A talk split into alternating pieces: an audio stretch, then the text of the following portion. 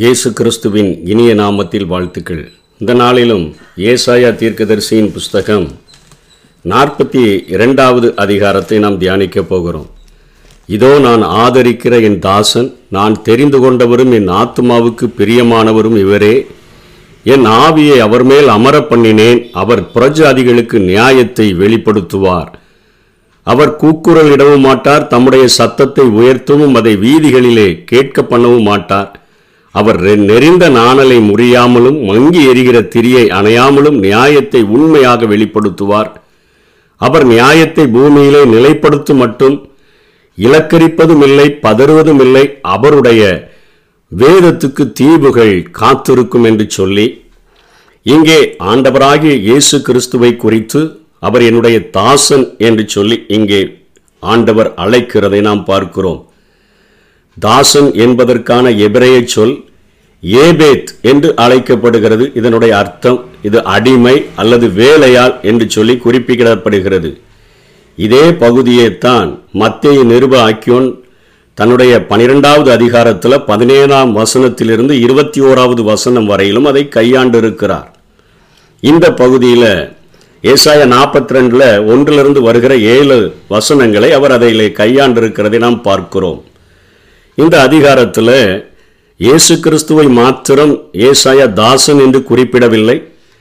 அங்கே பத்தொன்பதாம் வசனத்திலிருந்து அவர் இஸ்ரவேல் ஜனங்களையும் தாசர் என்றே குறிப்பிடுகிறதை நாம் பார்க்கிறோம். இந்த ஏசாயா நூல் முழுவதிலும் அவர் இஸ்ரவேலை குறிக்கிற அந்த தாசன் என்கிற வசனங்களையும் மேசியாவை குறிப்பிடுகிற வசனங்களையும் எழுதி வைத்திருக்கிறதை பார்க்க முடியும். ஏசாயா நாற்பத்தி ஓராம் அதிகாரம் எட்டாம் வசனத்திலும் நாற்பத்தி ரெண்டாம் அதிகாரம் பத்தொன்பதாம் வசனத்திலும் நாற்பத்தி மூன்றாவது அதிகாரம் பத்தாம் வசனத்திலும் நாற்பத்தி நாலு ஒன்று ரெண்டு மற்றும் இருபத்தி ஓராவது வசனங்களிலும் நாற்பத்தி ஐந்தாவது அதிகாரம் நாலாம் வசனத்திலும் நாற்பத்தி எட்டாவது அதிகாரம் இருபதாம் வசனத்திலும் யாக்கோபே என் தாசனாகிய யாக்கோபே என்று சொல்லி ஆண்டவர் இஸ்ரவேல் ஜனங்களையும் தாசன் என்று அழைக்கிறதை என்னுடைய வேலையை செய்யும்படியாக நியமிக்கப்பட்டவனே என்று சொல்லி அழைக்கிறதை நாம் பார்க்க முடியும். மேசியாவையும் இந்த ஏசாயா நூலிலே அவர் குறிப்பிடுகிறார். நாற்பத்தி ரெண்டாம் அதிகாரம் இந்த இப்பொழுது நாம் படிக்கிற பகுதியிலே ஒன்றாம் வசனத்திலிருந்து பதினேழாம் வசனம் வரையிலும் அந்த மேசியாவை குறித்துத்தான் சொல்லப்படுகிறது. நாற்பத்தி ஒன்பதாம் அதிகாரம் ஐந்தாம் வசனத்திலிருந்து ஏழாம் வசனம் வரையிலும் மற்றும் ஐம்பதாம் அதிகாரம் பத்தாம் வசனத்திலும் ஐம்பத்தி ரெண்டாவது அதிகாரம் பதிமூன்றாம் வசனத்திலும் ஐம்பத்தி மூன்று பதினொன்றிலும் இயேசு கிறிஸ்துவை இங்கே தாசன் என்று ஆண்டவர் அழைக்கிறதை பார்க்கிறோம். ஒரு மீட்பின் பணியை செய்யும்படியாக அதாவது சரீரப்பிரகாரமாக மாட்டிக்கொண்டவர்களையும் பாவத்திலே மாட்டிக்கொண்டவர்களையும் மீட்டெடுத்து தனக்காக தன்னோடு கூட ஒப்புரவாக்கும்படியான ஒரு ஊழியத்தை செய்யும்படியாகத்தான் இயேசு கிறிஸ்துவையும் தாசன் என்று சொல்லி ஆண்டவர் ஏற்படுத்தினார். அவருடைய அழைப்பை பெற்று தனி மனி- தனியாக பிரிக்கப்பட்ட இசுரவேலர்களையும் அவர் அப்படிப்பட்ட பணிக்கென்றே அழைத்தார். ஒரு ஆபிரகாம் தனி மனிதனாய் இருக்கையில் அவனை ஊர் என்கிற கல்தையர் தேசத்தில் இருந்து அவனை அழைத்து அவனை ஆசீர்வதித்து அவனிலிருந்து அநேக ஜனங்களை உருவாக்கி அவனினால் உண்டான யாக்கோவிலிருந்து பிறந்த சந்ததியை எகிப்திலிருந்து அவர்களை வரவழைத்து நாற்பது வருடங்கள் அவர்களை வனாந்தரத்திலே வழிநடத்தி இஸ்ரேவேல் என்கிற ஒரு மிகப்பெரிய தேசத்தை அவர்களுக்கு கொடுத்து இஸ்ரேவேல் மக்களின் மூலமாக இந்த ஜனத்திற்கு தன்னுடைய மகிமையை வெளிப்படுத்தும்படியாக ஆண்டவர் அத்தனை மகா பெரிய ஒரு திட்டத்தை ஏற்படுத்தி இருந்தார். ஆகவே தான் இந்த பகுதியிலே ஏசாயா இஸ்ரவேலை யாக்கோபை என் தாசன் என்று அழைக்கிறான்.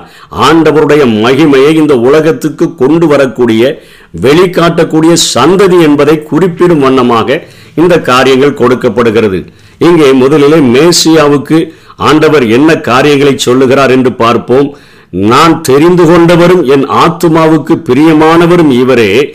என் ஆவியை அவர் மேல் அமர பண்ணினேன். அவர் புறஜாதிகளுக்கு நியாயத்தை வெளிப்படுத்துவார். அவரை தெரிந்து கொண்டேன். அவர் எனக்கு ஆத்மாவுக்கு பிரியமான பணியை செய்கிறவராக இருக்கிறார். அதற்கு அவர் செய்வதற்கு உதவியாக ஆவியை அவர் மேல அமர பண்ணினேன். அவர் புறஜாதிகளுக்கு நியாயத்தை வெளிப்படுத்துவார். அவர் தெருவில் நின்று கூக்குரலிட மாட்டார். தம்முடைய சத்தத்தை உயர்த்தவும் அதை வீதிகளில் கேட்க பண்ணவும் மாட்டார். அதாவது தன்னுடைய பெருமைகளை தன்னுடைய காரியங்களை தன்னுடைய உரிமைகளை தெருவில் நின்று அவர் கத்த மாட்டார் சொல்ல மாட்டார். அவர் நெறிந்த நாணலை முறியாமலும் மங்கி எரிகிற திரியை அணையாமலும் நியாயத்தை உண்மையாக வெளிப்படுத்துவார். அர்த்தம் என்ன? பாவத்தினுடைய அந்த தாக்கத்தினால நெறிந்த நாணலை போல இருக்கிறவர்கள் உலகத்தினுடைய பாரத்தினால நெறிந்த நாணலை போல மாற்றப்பட்டவர்கள் மங்கி எரிகிற திரியாக காணப்படுகிறவர்கள் இவர்களை ஆண்டவர் விடுதலை செய்வார் அவர்களை அழித்து விட மாட்டார் என்று சொல்லி அவர் நியாயத்தை பூமியில நிலைப்படுத்துகிற வரைக்கும் அவர் இலக்கரிப்பதும் இல்லைன்னா மங்கி மாய்வதில்லை அல்லது தளர்ந்து விடுகிறதில்லை அவர் பதறுகிறதும் இல்லை. அவருடைய வேதத்துக்கு தீவுகளை கா தீவுகள் எல்லாம் காத்திருக்கும்னு சொல்லிட்டு இதை சொல்றது யாரு அப்படின்னு சொல்லி பிதா தன்னை குறித்து சொல்லுகிறார். வானங்களை சிருஷ்டித்து அவைகளை விரித்து பூமியையும் அதிலே உற்பத்தியாகிறவைகளையும் பரப்பினவரும் அதில் இருக்கிற ஜனத்துக்கு சுவாசத்தையும் அதில் நடமாடுகிறவர்களுக்கு ஆவியையும் கொடுக்கிறவராகிய கர்த்தராகிய தேவன் சொல்லுகிறதாவது என்று சொல்லி ஆண்டவர் தன்னை குறித்து சொல்லுகிறார். இதற்கு முந்தின அதிகாரங்களிலே பார்த்தோம் தண்ணீர்களை கைப்பிடிகளிலே அளந்து விடுகிறவர் வானங்களிலே ஜானை கொண்டு அளந்து விடுகிற ஆண்டவர் பூமியினுடைய எல்லா மணலையும் ஒரு மரக்காலிலே வைத்து விடக்கூடிய ஒரு ஆண்டவர்.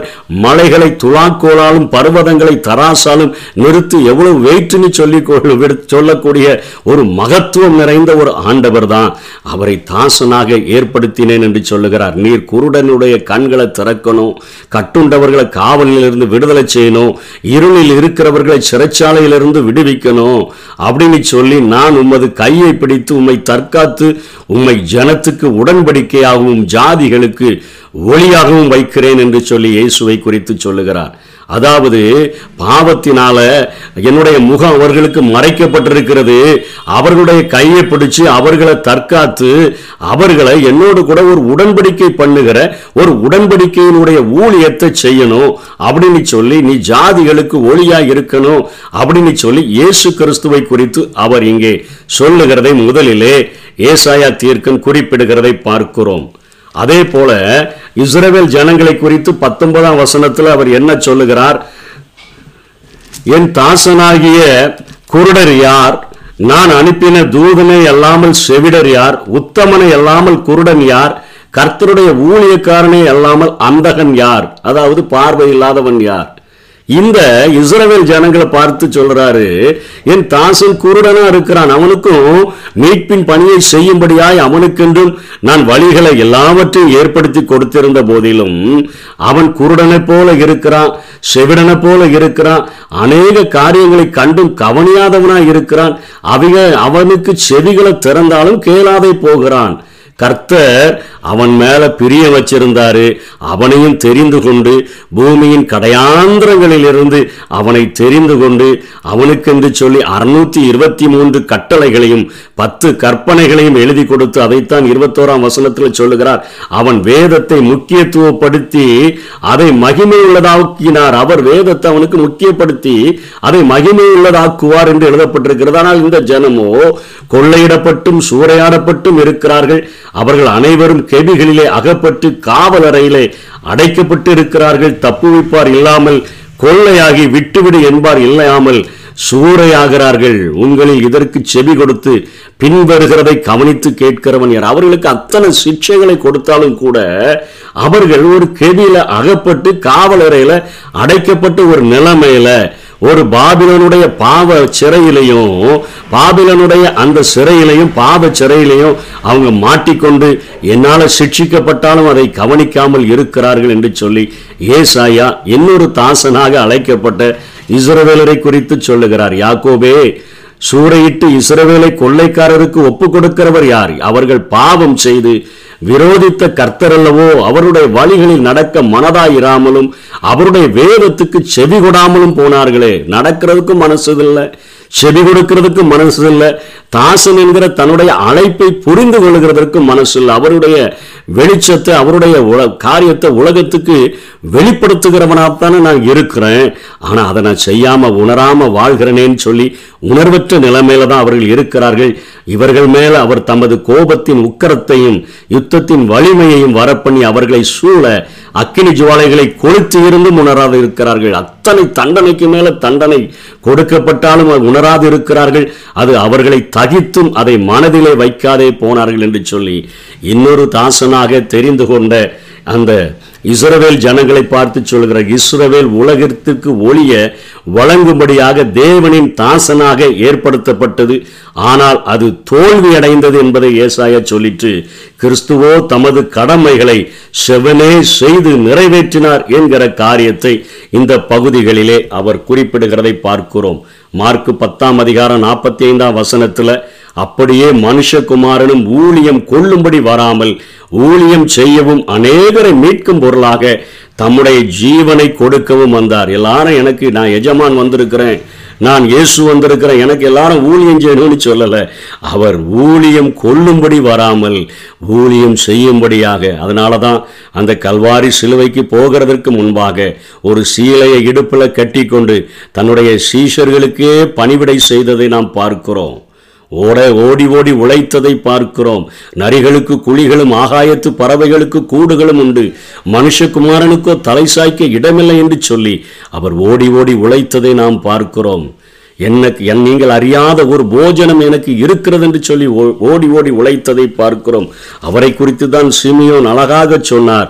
அவரை பார்த்து ஒரு ஆவியின் ஏவுகிறதுனால ஆலயத்திற்கு வந்திருந்த சிமியோன் சொல்லுகிறார் புறஜாதிகளுக்கு பிரகாசிக்கிற ஒளியாகவும் உம்முடைய ஜனமாகிய இஸ்ரவேலுக்கு மகிமையாகவும் தேவரீர் சகல ஜனங்களுக்கு முன்பாக ஆயத்தம் பண்ணின உம்முடைய ரட்சணியத்தை என் கண்கள் கண்டது என்று சொல்லி லூக்கா இரண்டாம் அதிகாரம் முப்பதாம் வசனத்திலிருந்து முப்பத்தி இரண்டாவது வசனம் வரையும் சிமியோன் குறிப்பிடுகிறதை நாம் பார்க்கிறோம். அத்தனையாய் இயேசு தன்னை குறித்து ஏற்படுத்தப்பட்ட அந்த அழைப்பை உணர்ந்தவராக அந்த காரியங்களை செவ்வையே செய்து முடித்தவராக இருந்தார்.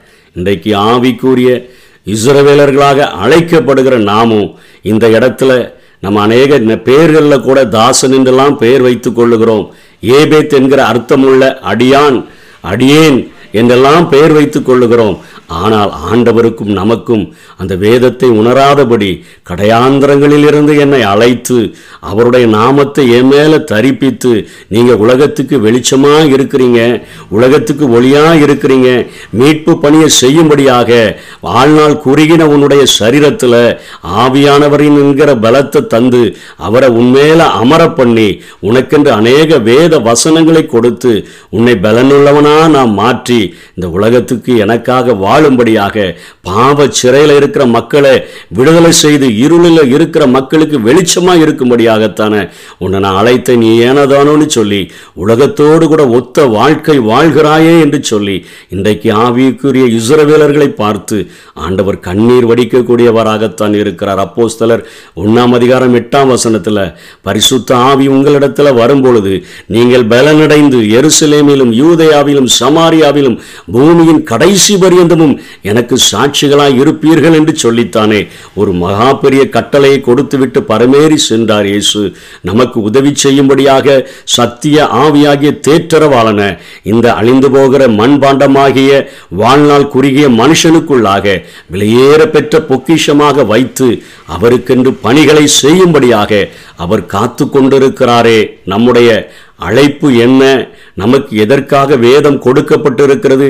நான் இந்த பூமியில் வைக்கப்பட்டிருக்கிறத நோக்கம் என்ன?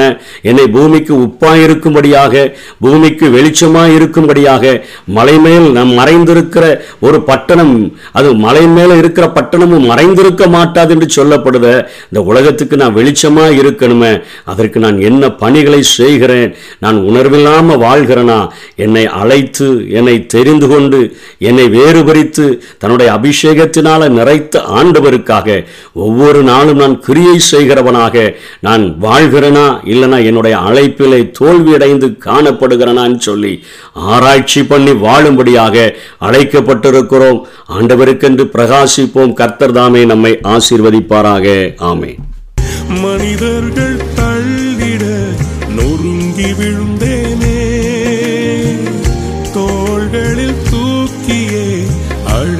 பார்த்தீரே இருள் நிறைந்த என் வாழ்க்கையை ஒளிர்வூட்டியே நல்ல கலங்கரை விளக்காக நீருத்தி நீரே. இருள் நிறைந்த என் வாழ்க்கையை ஒளிர்வூட்டியே நல்ல கலங்கரை விளக்காக நீருத்தி நீரே.